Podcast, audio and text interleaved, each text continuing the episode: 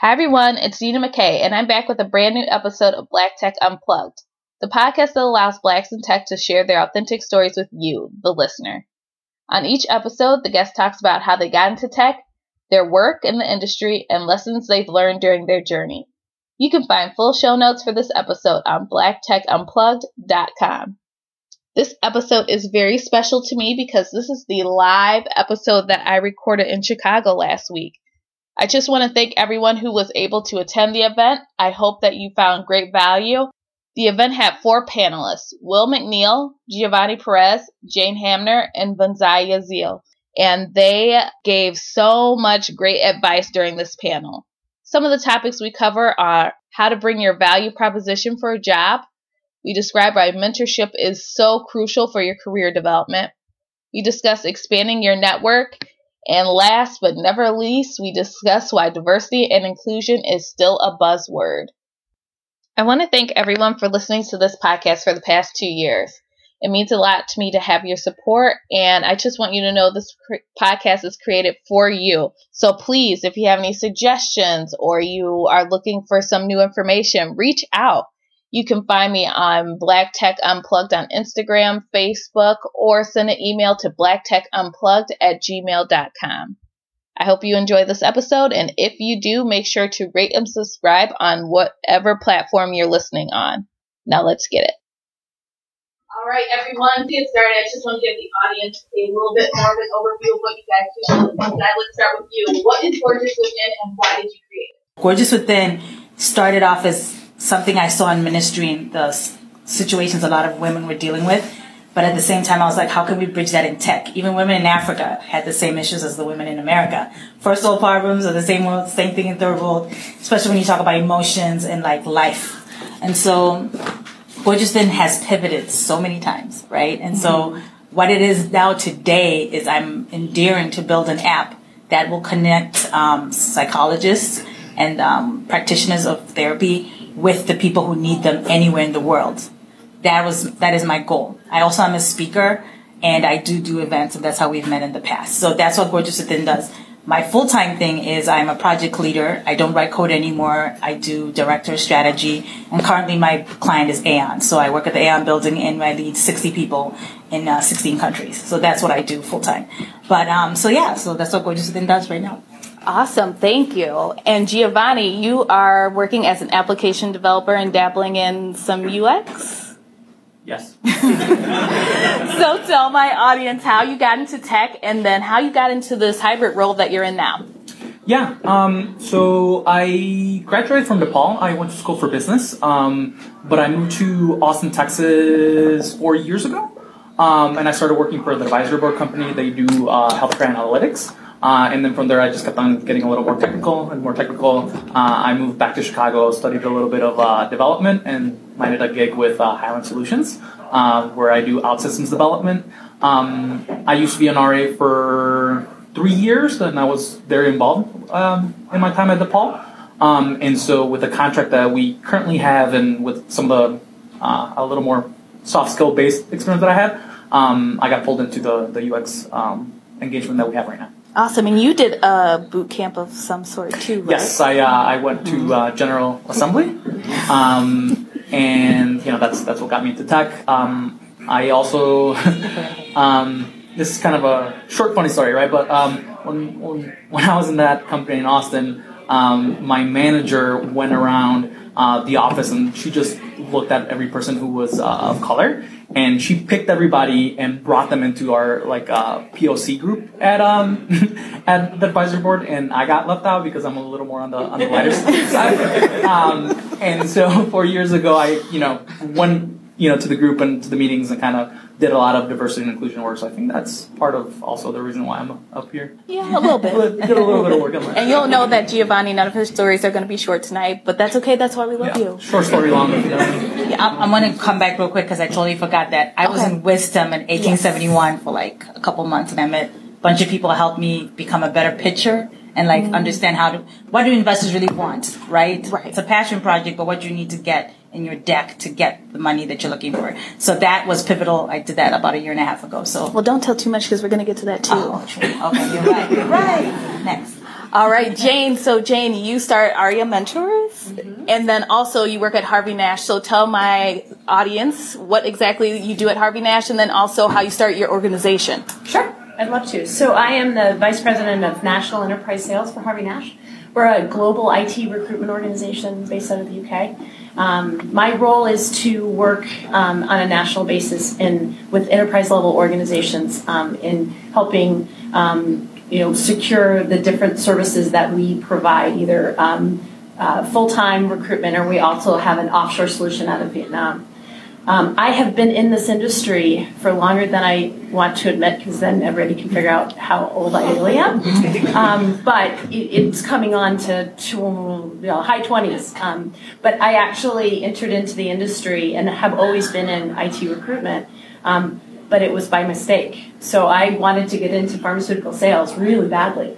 Um, and at that time, it just was, they were not hiring entry level people. And so the company that I joined with, um, uh, I entered as a new recruiter and ended up staying there for 16 years. I ran sales for North America for them, and um, now I've been with Harvey Nash for over 13. So it's amazing um, industry because of the relationship base and because of where technology has gone. If I tell you what, you know, where it was how 28 years ago to what we're doing today, it's amazing and the, the cycle of technology.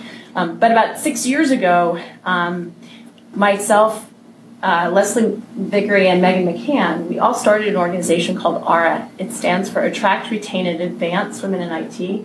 And the reason why we started is because we saw a gap that um, we saw the value that mentorship brings into um, uh, individuals and to what our own careers brought.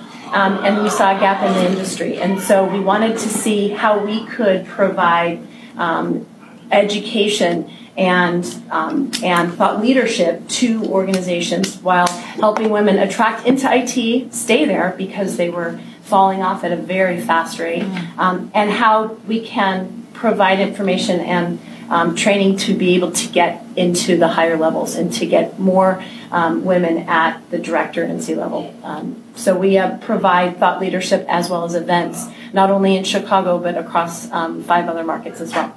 Awesome and Will. Hi. Black Tech Jobs. so um, I always start by saying we're a for-profit entity. Um, we connect employers to black tech talent at scale. So we're kind of a combination of the black um, dice.com um, and on our digital side, but we recognize that only 25% of people who will find jobs this year are active job seekers. And we are also a retained search firm. So we help companies find individuals to solve problems for them. Um, I started our company I was on the board of Black Tech Mecca in the early days, and um, we were doing a lot of research and gathering data on the history of diversity in technology or the absence of blacks in tech. And as I, as time had gone by, we were in the same place that we had been five, six, seven years before. So that had been almost a zero movement. I heard one CEO quoted as saying, "If I paid my organization to stand still and do nothing about this problem, um, I couldn't have gotten them to do it." So I knew that there were lots of great organizations around the country, really globally in the UK as well, but the needle hadn't been moved and someone else had to do something different. So to answer your other question, how I got to tech, um, it ties into this. My background is in telecommunications, financial services, and lots of different things. I've been a sales leader most of my professional life and managing very large organizations. Um, and I felt that it was someone who had kind of a unique background that was going to be able to help uh, pin the needle and the network of talented folks around me that make this possible. So I got into tech through sales. So, um, and my tech superpower is digital advertising. I've got a handful of certifications that I won't bore anyone with. so one thing I want to start with is getting into tech and jobs. So Will, obviously you have experience with that, but from one thing that's a common factor is no one really started off saying, I want to be in tech. Is there a reason why that happened? I, I kind of did. I wrote, I went to school for computer science. That was my undergrad. Uh, but uh, actually, let me take that back. I was raised in Africa, so you had like four choices of a career, right? We're not putting you on a plane to come be a artist. So right. doctors, scientists, and computer science kind of put me like not 12 years in school, not, so that's how I landed in computer science. And my dad was, uh, he was, uh, he had his PhD in actuarial science. So he did models for insurance companies. So I kind of figured I'm okay with math, I'll succeed. So that's how I ended up in tech, um, writing code myself. Yeah. But do you feel like, as being as a person of color, it's harder to actually get a job at tech at this time? To this day and age? This day and age. I don't. So I had a very different path. So Okay. I think that the jobs are there. You just need to bring your value proposition to the organization. And I think mentorship is crucial. You need to have people around you to show you what to present to the company and then be able to get into that door, right? Um, so I think that the jobs are there, but sometimes as people of color, we don't have the tools. There's a certain language that's spoken. It's a culture. And um, if you want to get to that level, you need to be willing to take correction. Um, I had a lot of mentors pull me off and say, that's not PC. you can't say that. You can't do that. Um, and then at some point you find that you level out and bring yourself to work. But in the beginning, you need training. You need coaching. Everybody was coached with someone. Behind these boardrooms, don't, don't get twisted. Nothing happens in there. People just argue. You know, it's like, it's normal people trying to move strategy for big, massive organizations. But for them to get there, somebody pulled them along. Do you know what I mean? Um, I think if somebody's willing to get help and willing to sit down and say, "Hey, I want to do this, but I have no idea. Can you?" Um, I think you can get the help you need. Will, do you see that from your perspective? You're matching certain people who want jobs in tech and the companies to those people. Do you see that the I- same I- as Vunzai? So yes and no, because I see it in, in, at scale. So what I see is the path to finding a job opportunity looks different for different people. And the most successful job seekers um, have a network that allows them to get connected to opportunities. Um, the challenge today is many uh, many tech people of color don't have a network. Many of us are first generation college graduates or second generation, so we don't have family, family and friend network. So, um, you know, Memorial Day weekend just passed. There was someone who got a new job simply by showing up at the right barbecue. Um, and if you don't have those types of relationships, that will not happen for you. And so when I think about the recruiters that I talk to, and I have lots of friends who are recruiters, corporate recruiters, and um, search and uh, headhunters, and the people they know are the people that they hire. And so if you don't have someone vouching for you for you on the inside, even if you're the most talented person, there's 200 resumes submitted, yours is the best. You have to bet that yours is going to have all the right keywords. It's going to bring you to the top of the ATS system, which is very unlikely because a recruiter has lots of things to do in addition to interview and schedule interviews. And then if he or she is then faced with the proposition of someone who works for the company, who's already vetted, who's very successful, well respected, hands them a resume and says, hey, can you interview this guy? Mm-hmm. That guy's going to get an interview unless there's something really wrong with that resume. And if you never get the interview because I've got, it as a recruiter, I've got a time thing that I'm fighting, and I can, I got a guy ready to go right now. I can schedule him, or I can sift through 100 resumes today. It's an easy choice. And so if you're one of those 100, even if you're the best, you may not get a call because after this job requisition is filled, they have to go to the next one. And just the way that recruiting works in its in its simple tactical ways is a big hindrance to us moving forward. So I think that's a part of it. So the best thing that I advice I would give to folks is expand your network, expand your network of people that don't look like you, expand your network of people who don't do what you do. Because you don't have to be in tech to be referred by someone in tech.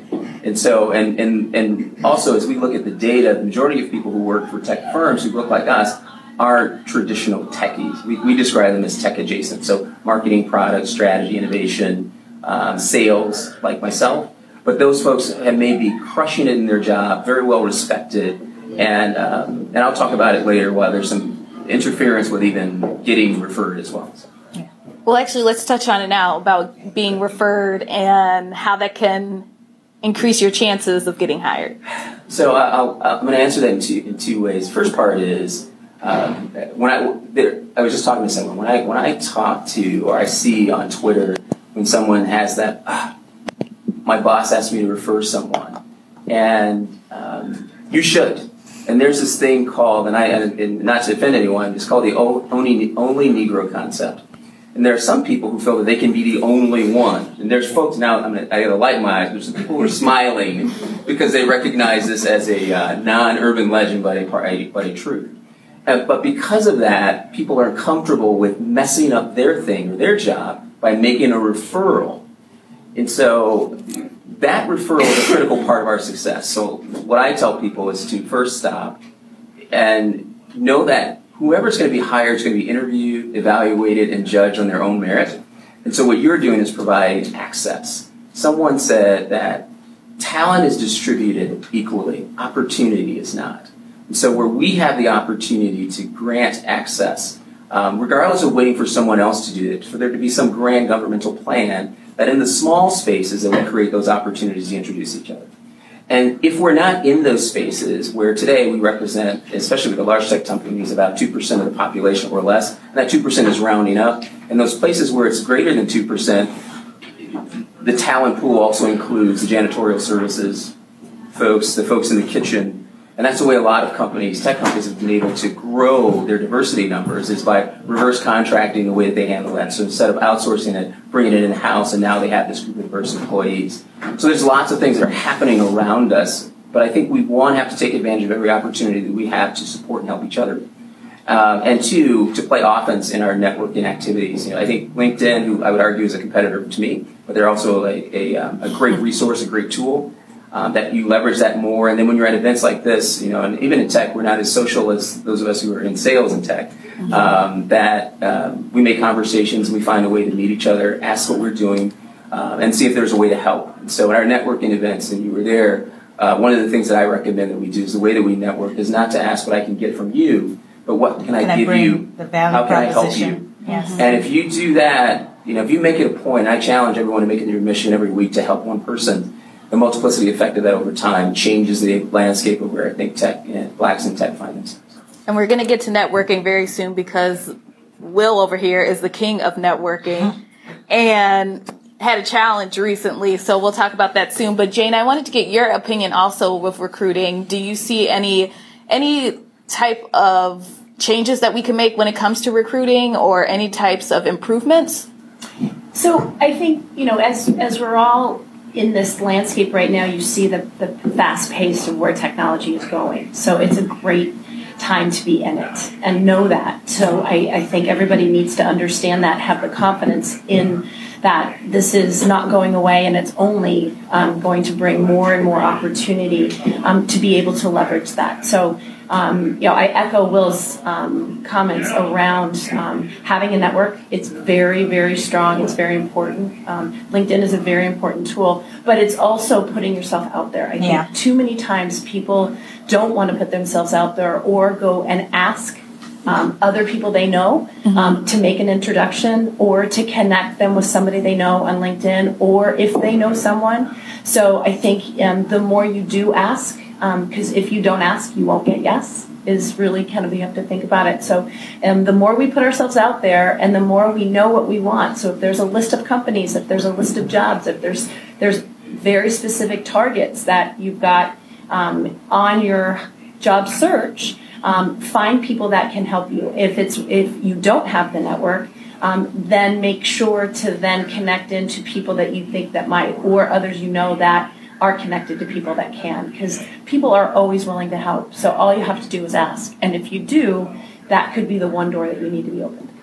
And Jane, because recruiting is kind of your area of expertise, are there some tips or advice that you could give people in regards to making sure that they get their foot in the door, at least for that first phone screen?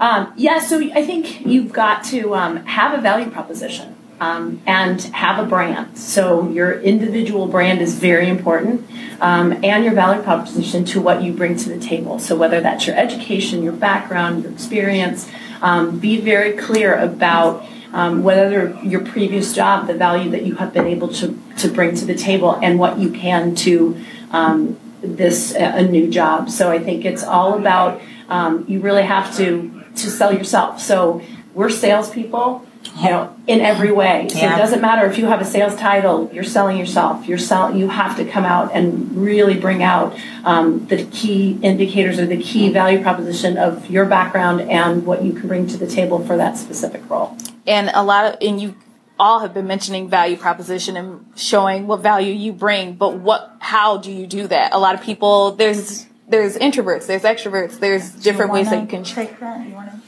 He hasn't spoken yet. I'll, I'll talk, but I'll let him. um, with with my experience, it's been a, a, little different because you do have the sales and you have to like sell yourself and, and, and make sure that uh, company understands uh, the your brand and, and, and that. Um, I um, did a, a, development program, and so part of it for for my experience was. Uh, seeing that people look like me in the industry, um, my younger brother got me into tech, and so I wasn't able to know that I wanted to do tech until I saw that um, from him. Um, and then the other part is you know, after you notice that there's those folks in the industry, um, to actually do that and to kind of get rid of the imposter syndrome, right? So I, I came into development uh, from uh, an industry that wasn't as um, well. Analytics has a little bit of a hard skill, but not as um, in my role. It wasn't as in depth as, as development, and so I came from it um, with the plan of attack of okay, like build something. Other people could do it. That doesn't mean that you can't do it because you you know they've been in the industry longer. Mm-hmm. And so for me, um, it's it's been about building um, before selling, just because you need to know that's the value proposition proposition in the business. You do something versus I could talk about doing something. Right. Um, but yeah, let's not mm-hmm. even get started there. um, so I think, like, let me see, and let me I, am a DI personality. I'm very direct, and sometimes I just like say what I gotta say, no sugarcoating. So let me think about this a little bit. No, so, like when you don't sugarcoat that's that mentorship that's helped. Um, so I think for me, I think value proposition kind of comes in different quadrants, and um, like life's a pyramid, right? As you get towards your apex, as your as you live out your the better ages of your life, I think you get pretty clear on what you want to do and what you can and can't do. Nobody's an expert at, everything. Mm-hmm. So you need to start understanding what are your strengths and what are your weaknesses. And like I said, I'm a DI. So for a long time, I didn't see that as a strength. But until one of my mentors and managers came to me and said, you write code, but you speak to C-suite executives really well. Your presentations are pretty well put together and you understand code. You understand websites. You understand building apps. You can write C++ and PHP why don't you go into management? That's how management came for me. But I think why it came for me is I did the job I was given so well, I could then translate it for other people. So sometimes before you go ask for an opportunity, understand what do I do well? What can I do? I can command a room. I can change the direction of a conversation. That's a value add. That's considered a soft skill. But I can also talk to my designer in um, in India, New Delhi offshore, who's telling me he's having a hard time with code, go into his computer and look at the code with him and say, hey, change this. You missed the comma. This is what needs to be changed. Run that. compile this again. What does the code say? So what is the value add? You know, and that comes from, you know, practice. You know, get really, really good at what you do. It's a 10,000 hour theory, right? At five years full time doing the same things 40 hours a week, you're considered an expert.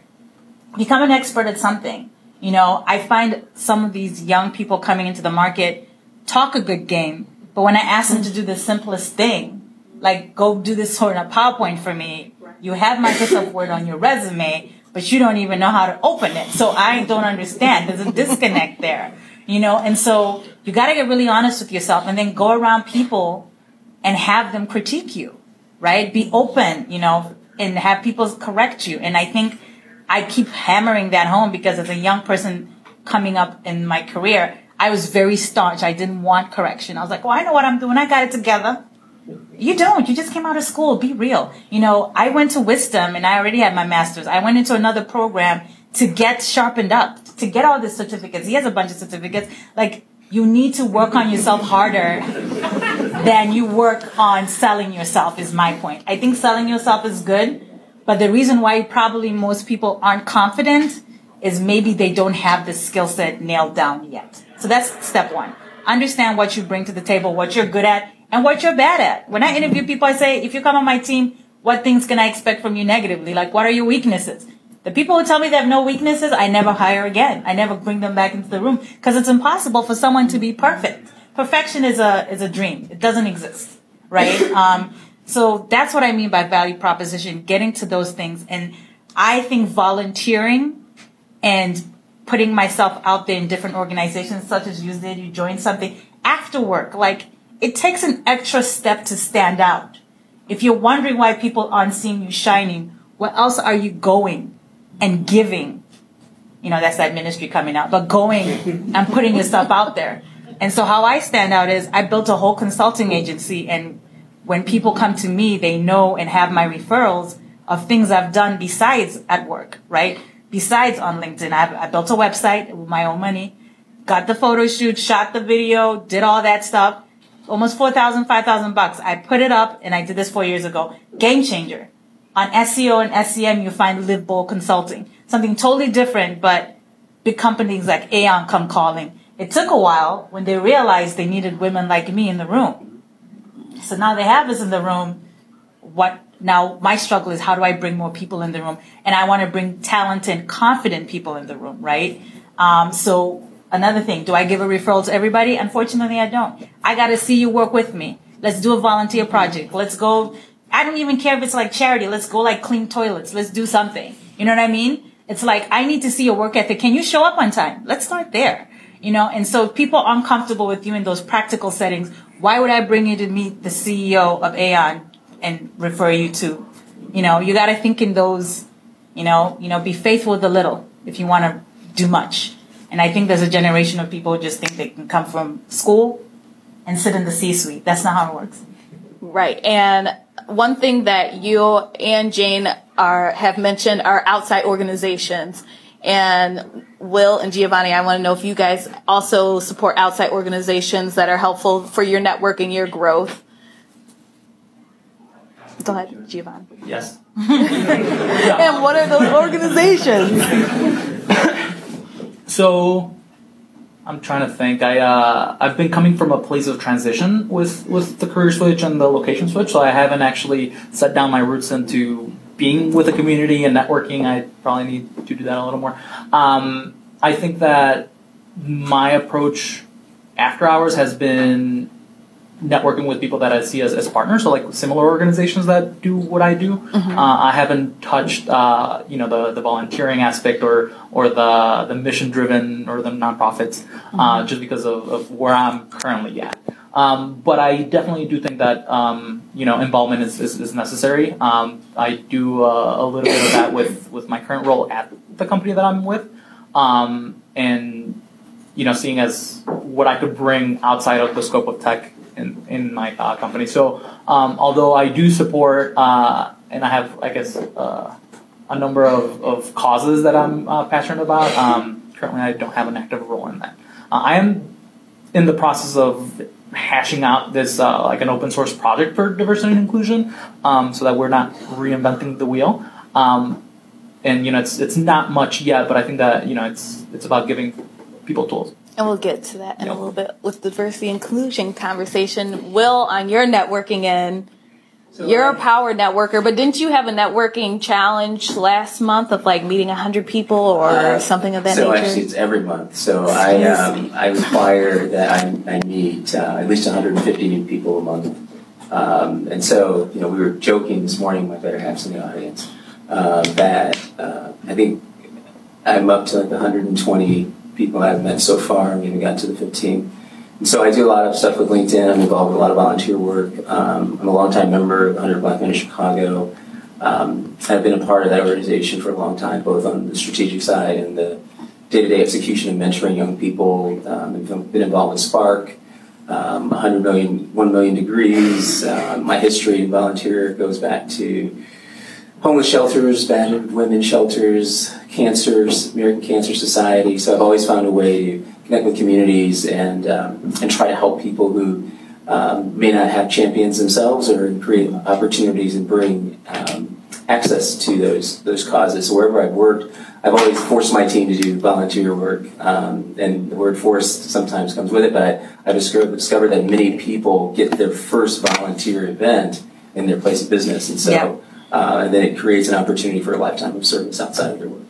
So, as a power networker, I want you to tell the audience, give them three tips that they can do so they can meet people, maybe 100 people a month, maybe a little less, but. Well, Yeah, A hundred people just seems like I a think lot you to just me. Start Small. small. For real, for real. I think you start small. It's- And part of it, it's easier when you already have a pretty large network. So let me Mm-hmm. let me not it, recommend anyone dive that deep. uh, but I think being social. Um, where's Where's Bree? There she is. So we met. Uh, when did we meet? Bree? Yesterday. Yes.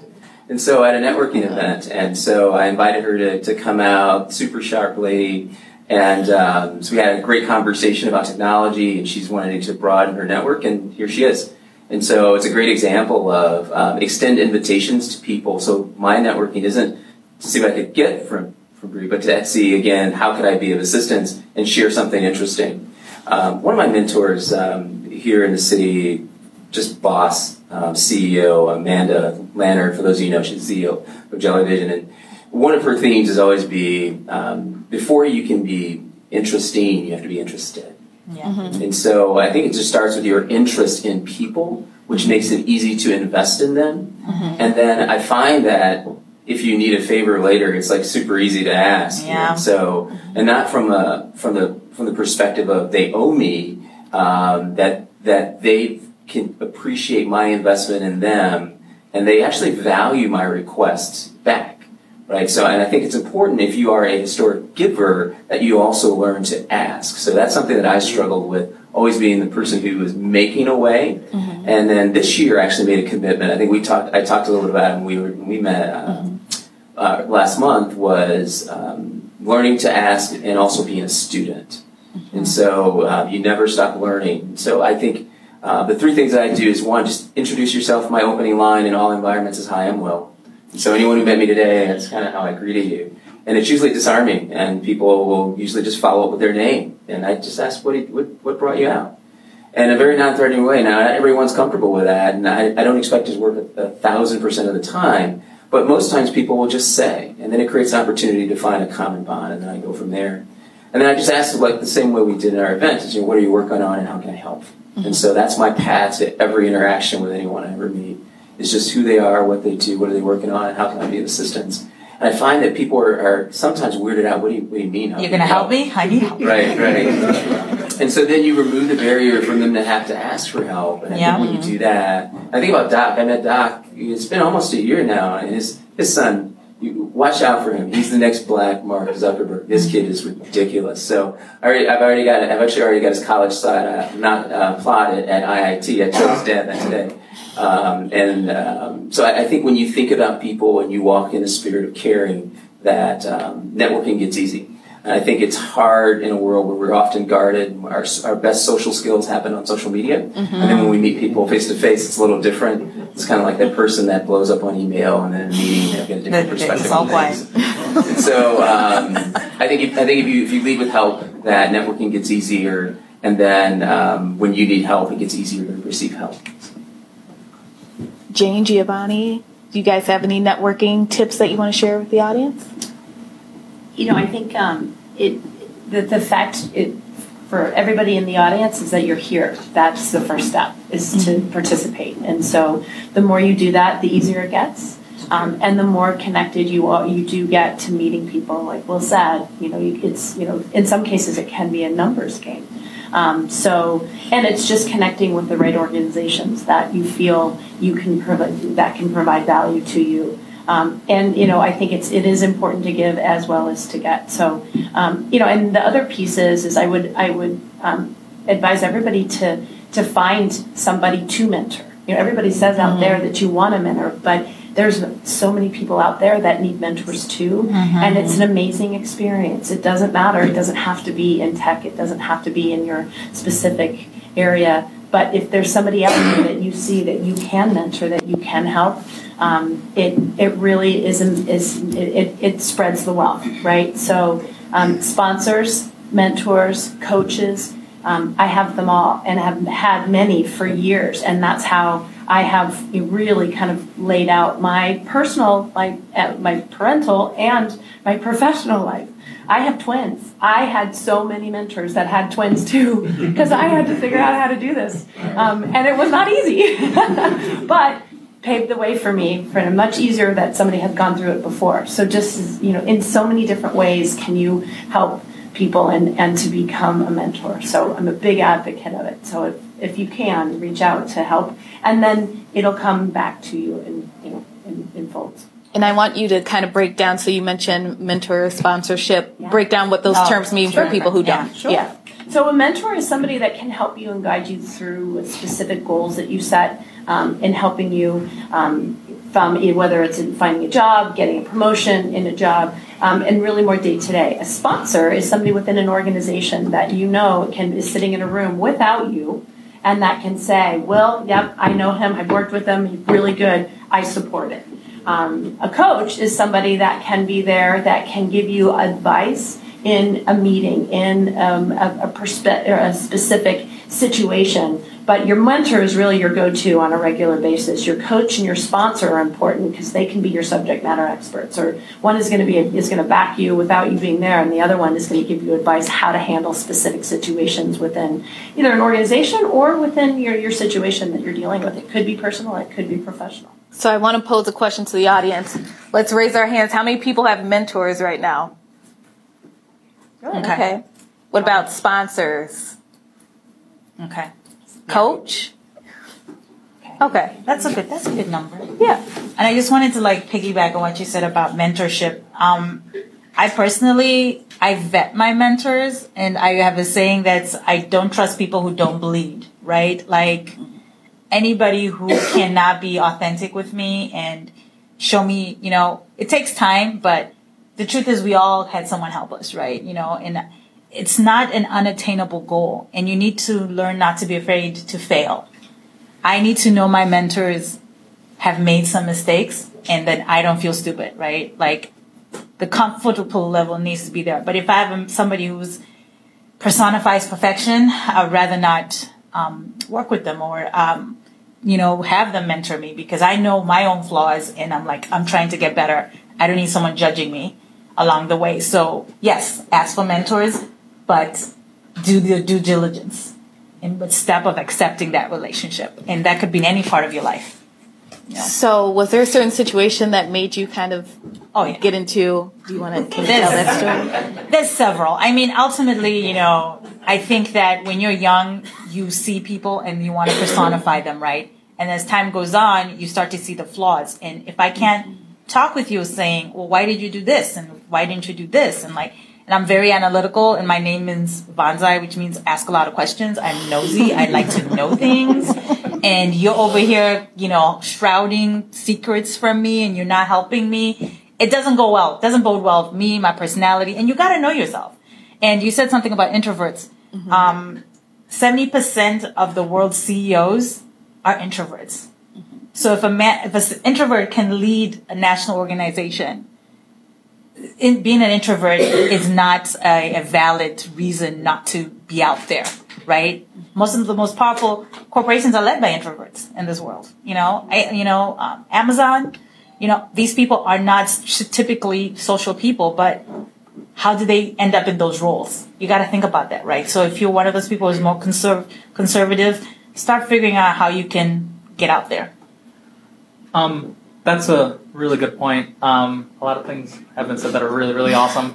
Um, but before the this point escapes uh, me, um, I changed my networking game recently. Um, I feel like I uh, I used to be a lot more extroverted, um, and my I got rid of social media, um, the entire thing. Um, and I see myself in a networking space to be a connector. So I want to make sure that I I'm not necessarily networking for myself. Like I'm pairing people up. Hey, Dina, have you met Will? Like, let's make that happen. Um, and when I, I don't know if it's this winding down from social media, but when I network for myself, um, I'm not looking to do anything at a micro scale. I want to make sure that I, um, I'm also like not judging. I'm not like targeting these people, and I only want to meet these specific people. But I think that there's value in in putting the right type of friction with the ty- right type of relationship. So like if if I'm looking for a mentor, like I want to make sure that I'm meeting the right person to be my mentor. And so like I um yeah, I definitely become a connector in you know, an environment, but for myself I'd rather um network at a small scale for myself. So two things I want to touch on before we switch topics. Can I ch- chime in on that? Yep, go ahead. I'll let you So, go so first. just, just a couple things on, on, uh, on, on mentorship. So uh, I, I think it's important to share the story. So mentoring, um, uh, the hundreds theme is mentoring over a lifetime. And so I have a member of my board of directors who, let's say 20 years ago, was my intern. And over his lifespan, he's bought and sold several companies in the valley. And so he now mentors me. Um, and, and not always in the tone that I like, but um, telling me there's just things I need to do. Yeah. I have to step back and remember he's not that 22 year old, 21 year old kid anymore. That there are lots of things that he's learned on his journey that I don't know. And so, um, and he's been super helpful. So I think when mentoring works well is when the student becomes the teacher. Yes. And that sometimes takes time. And then um, the connection piece, I think your point was, was, was spot on. And, and I didn't talk about it, was, but it isn't when I talked about not just getting what I can get from you, but just making those connections. And that sometimes is a superpower. And the more people you're helping, the more people are then able to help you, or just are aware of you and what you, or the problems that you solve. Well, one thing that Giovanni, you mentioned targeted um, networking. And I do think there is targeted networking because there could be someone that you keep trying to meet, or when you go to an event, you know you want to meet certain people. So I do think targeted networking is something that can be done. Doing it all the time? No, because then you only have this little targeted niche or group. But I do think it can be done in certain situations. And everyone has mentioned meeting a mentor and having one, but how do you meet one? So a lot of people, cause you know, like younger kids think you just go up to someone and say, will you be my mentor? And you're like, no, that's not how it goes. And you got to put in some work. You have to build in that relationship. So I want you guys to think of when you first met one of your mentors that come to mind and how did you approach that relationship and keep it going? Well, for me, it was through correction, I guess. My the, the person who guided my career was um, at Allstate at the time, Dwight, and he he runs our Discover Financial Services now. He's uh, one of the CMOs, the Chief Marketing Officers, and he pulled me aside and gave me a lot of correction, and it was hard to take at the time, and I kept going back to him, and then we scheduled every two weeks. He kept checking out on me. Did you do what I said? Did you, let me see the report. Like, did you fix this? You know, what's your presentation? You know, and so that's when the first time I really got the feel of mentorship, and it was uncomfortable. It didn't feel good at first. Um, and then as time went on, and I began to see, I'm getting better. You know, I'm getting into less trouble. I'm not being pulled into these meetings anymore. Like I'm not, you know, he taught me, the biggest thing he taught me is I used to be very rigid. I'll be like, he'd be like, be like water, Vunzai. You need to learn. I mean, you're going to quote me Bruce Lee right now. I know Bruce Lee is, you know, you need to be like water. Cause I used to be so rigid. And I think it went back to my upbringing cause I was, went to military boarding school in Africa. My parents were scientists. And so, you know, to me it was always black and white. And so I needed to learn to be agile. It was a lifetime experience. And, you know, God had had his way too of like making me learn different things. And so, but at some point I started to accept it. And I think when I started to accept the correction is when my mentorship began. And then other mentors came along. And in fact, I turned back and I was like, oh, I always had mentors, but I never listened to them. I never showed up. I never took the correction. And so, um, I think for me, that's how it began. Currently, I have about four mentors, two sponsors, and like coaches, un- unlimited. Pick a pick an area: fitness coach, this coach, this coach. I got a coach everywhere because now I see the value of having those people in my life. And you know, when they call me and they ask me honestly, what's going on, and you talk to them. Giovanni? Yeah. Um, so the way that I look for mentors, um, so if I got Elon Musk to be my mentor, right? that would be awesome. If anything, for an interesting experience. Right? oh yeah. Um, and I wonder how many people want Elon Musk to be their mentor. And I think about uh, when I'm in a room. Again, like my game is not to talk to everybody and you know kind of like play the outfield in a networking room, and, and, and that's how I meet my mentors. Like I try to make uh, a little more meaningful connections with with people, and then from there I could get either plugged in or like meet someone that is wow, really interesting. I didn't know anything about that or about you. Um, and then kind of like take it from there and hopefully build a relationship so that then I, I could ask for mentorship. Um, but I usually, again, with a targeted uh, thing, right? Like you, you want to meet the right people, but at the same time, like how many people are meeting the right people? And like I, I don't know if, if you know Jane could talk about that, but like as a recruiter, I bet you get all sorts of questions, and everybody's special, and everybody's got their you know they're the most important thing in the in their world. And so for for a person like Jane who has like all these um, people wanting to get mentored and to get the plug and to get the the job um, screener, um, it's it's a little at least it hasn't been as successful for me. So I've gotten the the more personal, the more small um, way about asking for mentorship and getting to the right person. Um, so that's what I think of, of my approach to to meeting people and to specifically for the question to meeting mentors. It's you might find something unexpected from from another source than like the main event. Gotcha.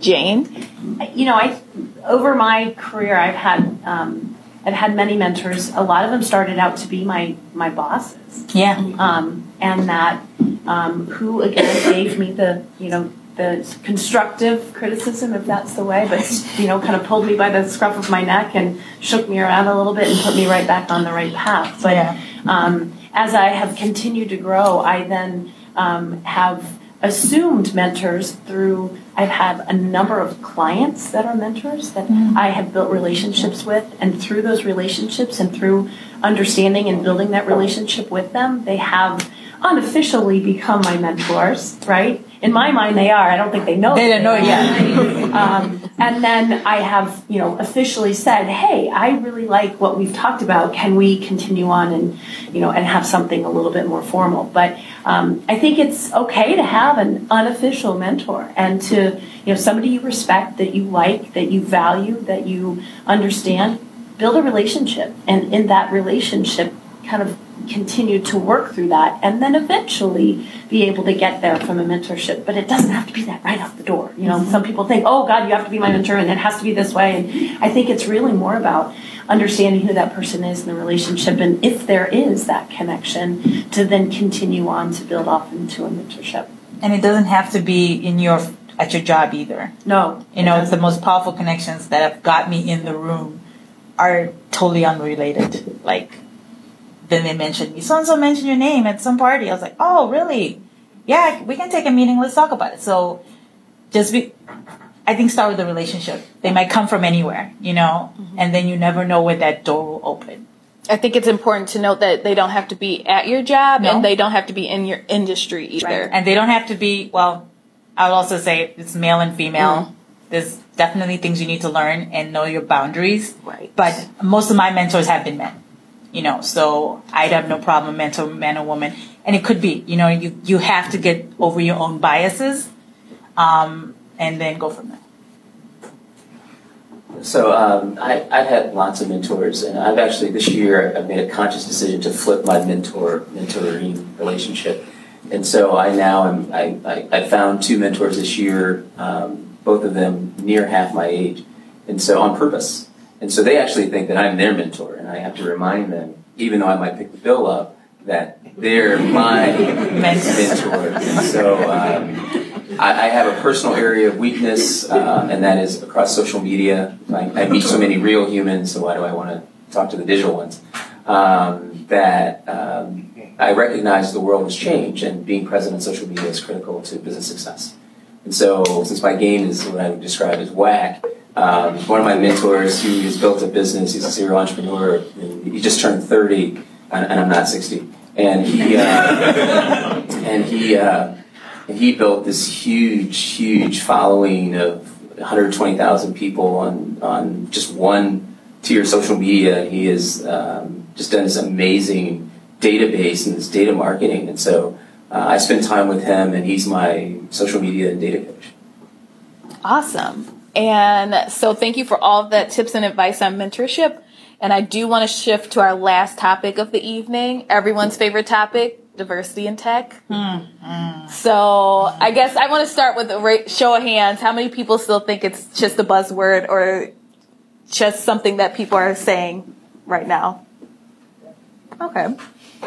So I do want to start with the panel. I want you to define what diversity in tech even is. What are we even aiming to succeed with diversity in tech?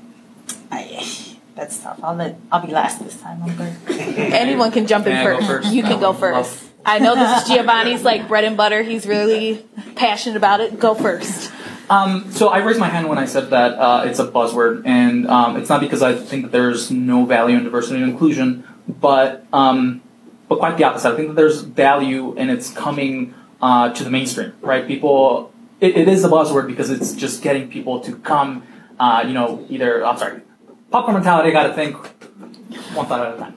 So it's a buzzword in the sense that companies want to pitch diversity and inclusion to attract, attract talent, right? And so it's getting buzzy in the sense that like you don't really, you know, the, the weight of it is not necessarily what you would think when you talk about diversity and inclusion. Um, and so, you know, it, it raises a lot of questions as to what is important in diversity and inclusion and, um, and, and how do you carry on, um, work after, you know, it's, it's, I, I feel like it's losing value. So, um, how do you keep it new? I guess is, is what I want to lead on. I just forgot like 17 things I wanted to say. But, um, but yeah, I think that, that it's, it's really important. It's just, we're at a time where people caught on and we need to kind of like keep iterating and improving and like, um, not talking to our own echo chamber, right? So, Um, I would say that I've seen a shift. Like I was talking with Jane, and I talked with you a little bit about it. Um, I was like, man, Jane, I wish you were around when I got out of school. When I came out of undergrad, it was 1996, I think. Aging myself here, and I was like, I coded for about a year and a half, kind of stumbled around, was like the only woman on a team, and like it was rough. And um, I think I've seen a shift but at the same time, fast forward how many ever years, I'm sitting at Aon now, and me and my VP, she is Japanese, a Japanese woman. She's out of Singapore. Then there's me. Then there's two other African American men, one in London. And then that's it. So on my team of 60 people, I'm like the only black woman working in the creative services department at Aon, which is dumbfounding to me. But at the same time, they did send some stuff to offshore. They do have people in Dublin writing code. They don't look like me, right? And so you think about how far has the needle moved. It's a pretty tough conversation to have. Um, I have a friend, her name's Amanda, she builds apps. And you've seen in the media when companies release things that are socially uh, insensitive um, to African American or people of color. How do those things get to the main market? How many people sit in a room? I've sat in a creative briefing with 50 people going around looking at slides and stuff. How do these things pass through? They still don't have the right people in the room, in my opinion, in big corporations. Um, and so I did consulting for a while and I found that still to be the case. And so I don't have the solution, but I do feel like last week I was literally in a meeting and somebody said, well, we need to put DNI somewhere on this organizational chart because we need to put DNI somewhere because they need to go there. A VP literally said that, meaning we need to just include this picture for diversity inclusion because, you know, it's one of the tiers on the organizational chart. Let's just pop it on there. Don't know if that's, you know, appropriate. I did have a conversation with the man after. He did apologize and he's like, well, you know, it's a pretty tough program to run. I don't know what the solution is. He admitted that. And so, but would it have changed if I was in the room? I don't know. You know, so I don't have an answer, but I do believe it's still a buzzword. Um, So I, I will agree with you. I think, you know, when we started ARA six years ago, six and a half years ago, um, there was a, a huge need for just um, really to keep women in IT because, um, you know, there's a lot of times there would be the only woman in the room and there would be uncomfortable conversations. You know, we talked about the diversity of thought. Um, and so we were seeing women, you know, just really vacate IT at such a, a fast pace. Um, not only not get promoted in, they don't need The glass We gotta we gotta get them in, get them to stay there, and to be promoted into the higher levels to get executive leadership at you know more females sitting at the table. Um, I do see um, I do see a difference in, in the six years. There's visibility, there's talk, there's many more. We, we just did a, um, an event around the ecosystem in Chicago um, around diversity, um, not only women but black women, but, and and really focused around the support group that we all have. And I'll tell you that the the companies that um, organizations that we're connected with now um, than we were in six years ago. There's you know there's dozens and dozens of them, which I'm thrilled to see. It's similar things to you know what you're doing and and the visibility that comes along with it. I still think there needs to be a continued focus organizations now have diversity and inclusion organizations. They have um, people at the executive level that are, you know, the diversity and inclusion um, executives. Um, and I think you see that more and more now, how that's trickling down and if that's infiltrating into certain groups within larger enterprise level organizations. Some it is and some it's not. So um, there's a long way to go. I mean, if you look right now, percentages, we do a women in IT survey every year, and you know, executive level women are still under 30%. Um, so that's that's not great, right? So um, we're continuing to get that number up. It's not going down, but it's not growing fast enough. Yeah. Um, so as we I think are that's a good continuing to spread the word, um, we're not decreasing, but we just need to have more and more. And I think you know, I think at um, at all levels, we need to start building it so much earlier. Specifically, tech. I have seven-year-old twin girls, and I have them in engineering programs right now. So if it's if we're starting at high school, it's too late. Yeah. Girls already know. You know, you know it's or even you know at high school you already know whether you like math or not. I mean, it's really coming into you know middle school and before high school that you really think. And right now, my girls are like, oh this engineering class is so fun. I love engineering. And that's what I want them to think. It, they may not be doing engineering, but they don't have a preconceived conception that, oh, It's so engineering's hard. Yeah. Mm-hmm. So they're coming into it like, oh, yeah, I can do that. I like it. It's really fun. Right. So to get them there and to continue on to build them. So all the programs that we you know, are focusing on in the, the um, early middle school to, to really promote and advocate. Yeah, I, I, I have some strong fact-based uh, opinions on this topic. Um, a few things. One, uh, I think there, there are four enemies to diversity, um, and, I, and I, think the uh, so you start. I'll say bias, but I don't think that's the strongest point. I think second is is time. So doing diversity takes time. Um, third is money, and then fourth, the one I think has the biggest influence on diversity is. Um, I'm trying. I'm losing my train of thought. Is uh, indifference.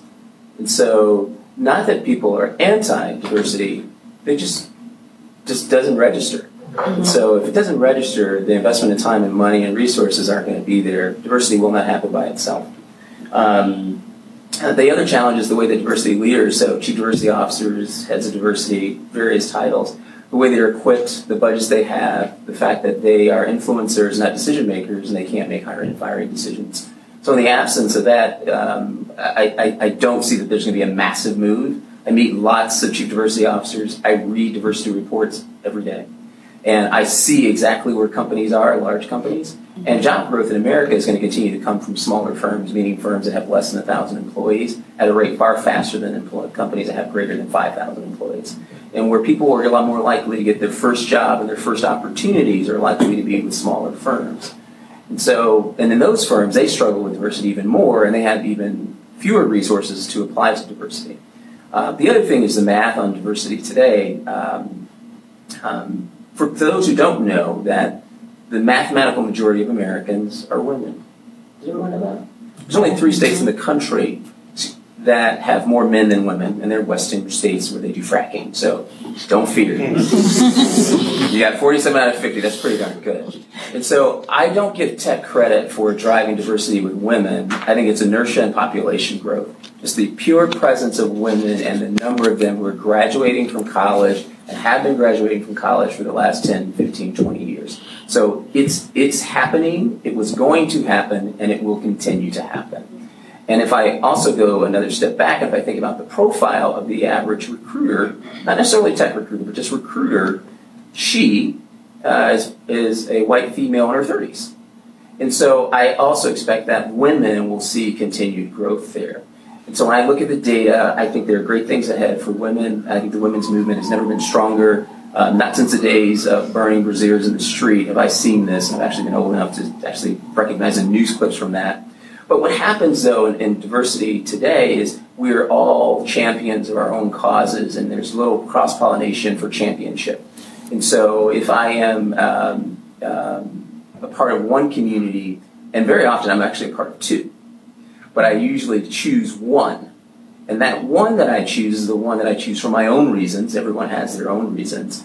Uh, or the most likelihood will find success to my path forward. And for blacks in tech, that usually doesn't mean us. And so we're a super, a micro, micro minority in technology as it relates to parity with American population. We're 13.5% of American population. We're less than 2% of technology. In tech roles specifically. And then even outside of tech roles, rounding up, we may get close to 4% in the largest firms. And there's lots of reporting out there. You can Google it. You can see by company and their reporting. Uh, but I do want to highlight a firm that published um, uh, diversity report 2017 AT&T. It was the first diversity report that I read where I actually saw that population parity was at um, of their employee base was at or above the American population. It's the first time I saw a company that had 20% of their employees that were black. They still don't do well with women, but I think it primarily has to do with so much blue collar work, people climbing up on poles and doing those things. And not that women can't do that, but I think that industry leans more male. Um, and the same thing too with um, Hispanics and uh, women in leadership roles. So I was blown away by that. But there was one other key data point that I was really surprised by that 60% of their applicants were people of color. Six zero. One of the largest companies in the country. And so when I looked, this is 2017, so when I looked at the 2018 report, um, it no longer shared that data. And I was disappointed at that. And so when companies are trying to identify a pipeline problem, which is something my firm is attempting to address, is I think we have, we have to ask for more transparency in their diversity reporting on the applicant pool. And I think if we understand the applicant pool, because if you fill out an application online somewhere, they ask you to self-identify. I recommend you do that.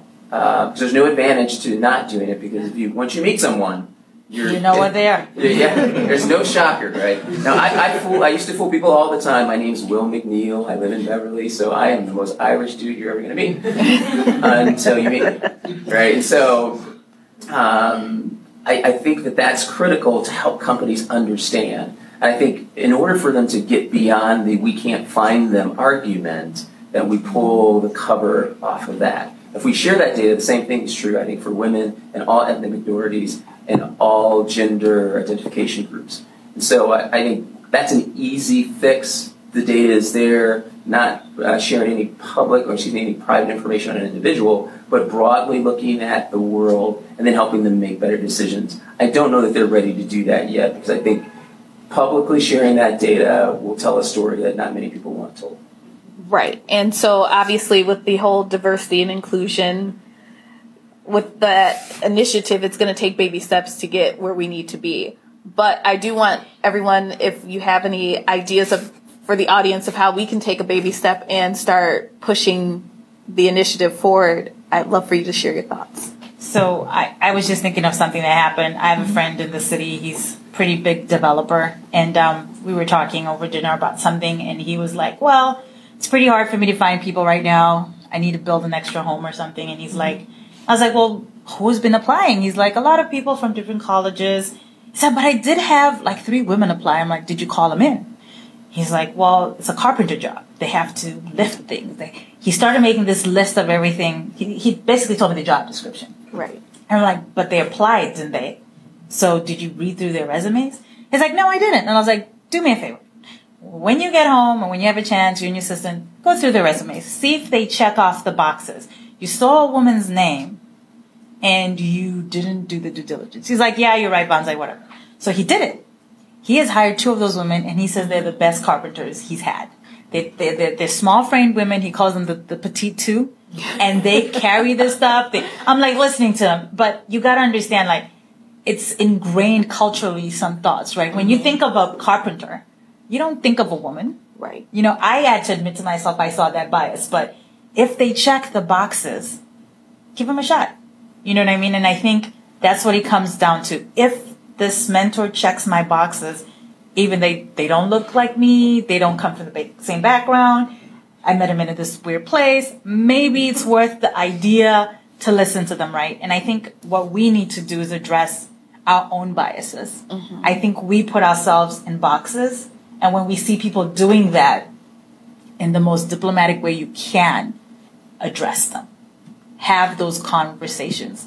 I think we're seeing it happening on a societal level faster with documentaries coming out from Ava DuVernay talking about, you know, the C- Central Park Five and things like that, and people posting on Facebook. All my white friends, please watch this documentary. It's hard to watch, but watch what happened and how these individuals were derailed and put into prison for something they didn't commit based on color. But we need to have that same attitude when it comes to career, right? Like, okay, well, maybe I need to try someone different and speak up. I speak up a lot in my job. I think all my people, I'm, I'm glad I'm like uh, hired as a contractor with them because they probably really want to fire me because I'm always like, question, um, I don't understand why, why, why, why, you know, and I think you need, in those rooms, you need to get more comfortable asking the challenging questions. Um, that's one thing you can do as an individual and then work on your biases. We all have them. You just need to address them, the ones you have when it comes to your career. Um, so I wanted to articulate a little bit on what I had said. Um, so when I look at corporate diversity and inclusion, the thing that comes to mind is, um, as an applicant, kind of like being given permission to be at a company or, or to apply to a company. Um, so to clarify, when I mean diversity is a little buzzy, I mean when I look at a corporate setting. Um, historically we haven't seen like a lot of like action based um, diversity and inclusion and i think that you know what y'all have been saying is, is pretty great because it's very much active. Um, and so when um,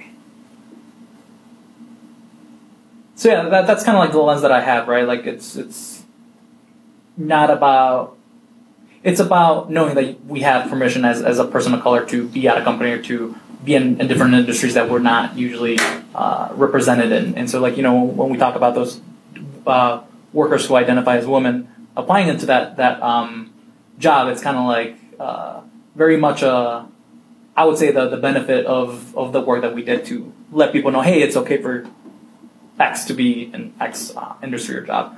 Um, and so, as a, a, a really good tool to help us move and progress um, against um, bias is this thing called the SEEDS model of identifying bias. Um, it's a really, really, really good tool that I encourage people to, um, you know, go through. And then, um, it, what is it? uh, so it is explaining how bias is uh, is good, right? So we have evolved from, you know, cave people um, to do shortcuts, and our brains are wired to to do shortcuts. And so it's just about understanding what shortcuts are good and how to do shortcuts without putting uh, a bias that is negative, right?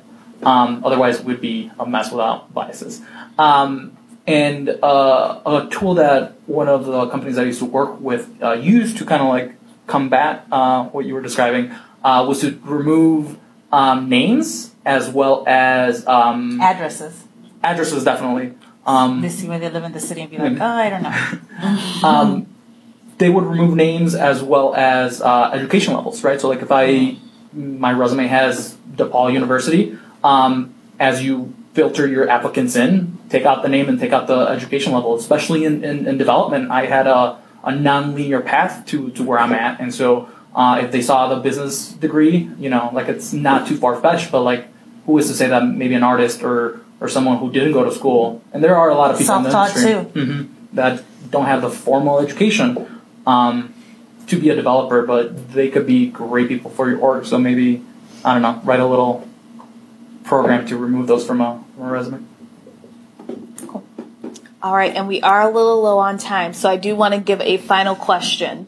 What advice do you have for the audience if they're seeking to get in tech or they're in tech and they want to advance? What advice or tips do you have for them? And we'll start with Will this time. Oh my gosh. Um, uh, I yeah, I, I should probably be the last person uh, to answer this, but I think if, if you're not in tech today and you want to get in tech, just start the process. It's 2019. We have this thing called Google, and, and begin kind of your search in a simple way. Um, if you're trying to develop skills, there's tons of great boot camps around the city. There's even free services through um, the city of Chicago has a great program going on right now. If you haven't heard about it, they're going to pay people for 11 weeks to learn how to code. They're going to have three cohorts. There's going to be about 100 people. So I would absolutely Google City of Chicago tech cohort there.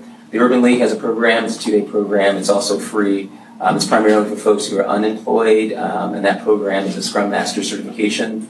And there are programs all across the city. So take advantage of the resources that are available to you that are free and near free.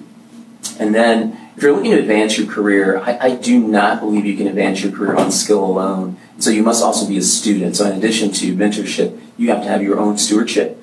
And so um, uh, Jessica, she's around somewhere. We talk about the books that we read, and so mine boring. I always read business books. So I'm trying to be a better businessman. I'm trying to be a better leader, um, and I assume that there's something new or different uh, that I can discover about my own personality and weaknesses to be better for my team. And so, whether you're an individual contributor or you aspire to be a leader, I think you should study other great contributors and great leaders. All right. Um, I think that um, I, I, you know, if you're looking to get in tech, um, one additional organization um, that we partner with is called IC Stars. I don't know if anybody is familiar yeah. with IC Stars. They're fantastic. They provide a, a, an amazing um, program and 98% um, um, placement um, uh, success rate ratio. But um, I think the, it's those programs. If you have not, if you're looking to get training, um, there are a lot of really good programs that are out there. Um, but if you're already in and um, you're looking to make a change, um, kind of have a, a self accusation and, and, an understanding of what you want to be able to do. Um, and then um, put together a plan, put together targets, company targets um, or position targets. And then there's enough opportunity or research you can do online to, to narrow it down. Um, and then once you're able to do that, identify where somebody can help you and ask, you know, again, if you don't ask, you don't get yes. So um, it's tap into your network or somebody else's to be able to go um, have somebody help you know access into it. it. I will tell you, just submitting a resume onto a, a company portal and and applying to a job may not get you there. no, actually, probably won't because it's it's a it, they are black holes. But finding a recruiter, connecting with somebody that's already posted a job, um, that you can build a relationship that can be an advocate and has a relationship with organizations is a as a key aspect. Can, can I piggyback on Jane's comment real quick? Yeah. Uh, and I was just going to say that I, what I would also advise my mentees to do is to Google, uh, not Google, but search on LinkedIn the job title that you want and look at the people who have those jobs. If there's an opportunity to either connect with them or just see their bio so that you know what you need to do, what you need to have to be prepared to do what they've done not just copy and paste it now. Like understand. you walk in there, memorize someone else's resume, and you go ahead. No, you're 100 percent right. um, so, strictly from a development point of view, um, I uh, didn't have. Uh, I didn't take some of the harder skill classes when, when I was an undergrad, and I definitely had like a more um, soft skill tool set. Um, but hard skills are the easiest to learn. Um, and the cool thing about development is that they are so accessible. Like you could Google them and learn for free. Um, you could go to you know uh, there's a lot of like online uh, courses that you could take for five bucks, ten bucks most most of the time. Um, so from that point of view, uh, put some horse blinders and just go at it because it's so accessible. Um, you just have to you know put in the work. And uh, again, from a development point of view, like once you start learning the basics you're drinking out of a fire hose. So like again, horse blinders because you need to focus on one thing um, and just do that. There's um, if anybody's thinking about development, there's no excuse. It's just so accessible. Literally, professionals Google for for a living. So like. Don't feel intimidated. Oh yeah, don't. oh my god, don't get me started. Um, so I would say, okay, so I'm going to two two different parts. So the first part is, I would say know your why you know, know why you want to get into tech. You're obviously over 18 at this point. People sitting in this room, um, whoever's probably watching the podcast. So at some point you're like getting into adulthood. So kind of like have an idea of why you're doing it, right? Learn the basics, put in the work, um, and have a good, like one go-to that you can do hands down, right? Understand the market right? This is the part they didn't tell us in computer school, right? I should have researched what job will be available in four years. Like, look and see where technology is going. And then say, do I still want to be doing this? Do I still want to? Because by the time you get your certification, you get out of school. I came out of school when it was dry. Like, it was like 2000, the market's crashing. There's not going to be zeros on something, 1999, 2000. Like, everything was supposed to explode. Computers were not supposed to exist anymore. So there was like unemployment. So I went right into grad school, right? And finally got a job. But, um, so understand that. Do your due diligence. Do your research. Come to things like this. Go online. Ask questions, right? Um, before you jump in, because it is, it is a commitment. Even if it's free, it's your time. It's going to cost you something. The question is, are you willing to put in the cost? And then put your profile together, you know, get help on your resume, check your spellings, all that, you know, all those things add up. Um, and then also volunteer. I'm a big proponent on that. Like all these organizations that you mentioned, I know all of them. They're always looking for people to kind of help on a workshop. They always need, you know, Blue 1647 is another great one on the meals team at uh, Lacuna. You know, they're always looking for people to come alongside them to help them do what they're doing. Why not? It's an excuse for you to network while you're getting, you're sharpening your skills. And then, like I said, the biggest thing is just, just understand where you want to see yourself. One of my mentors gave me the best advice. I have daily goals. I have monthly goals. I have five year goals. I have 10 year goals. And I have my retirement goal. My plan for my retirement is already set. I know what I want to do when I retire. Right? It might change when I get there, but I have a plan.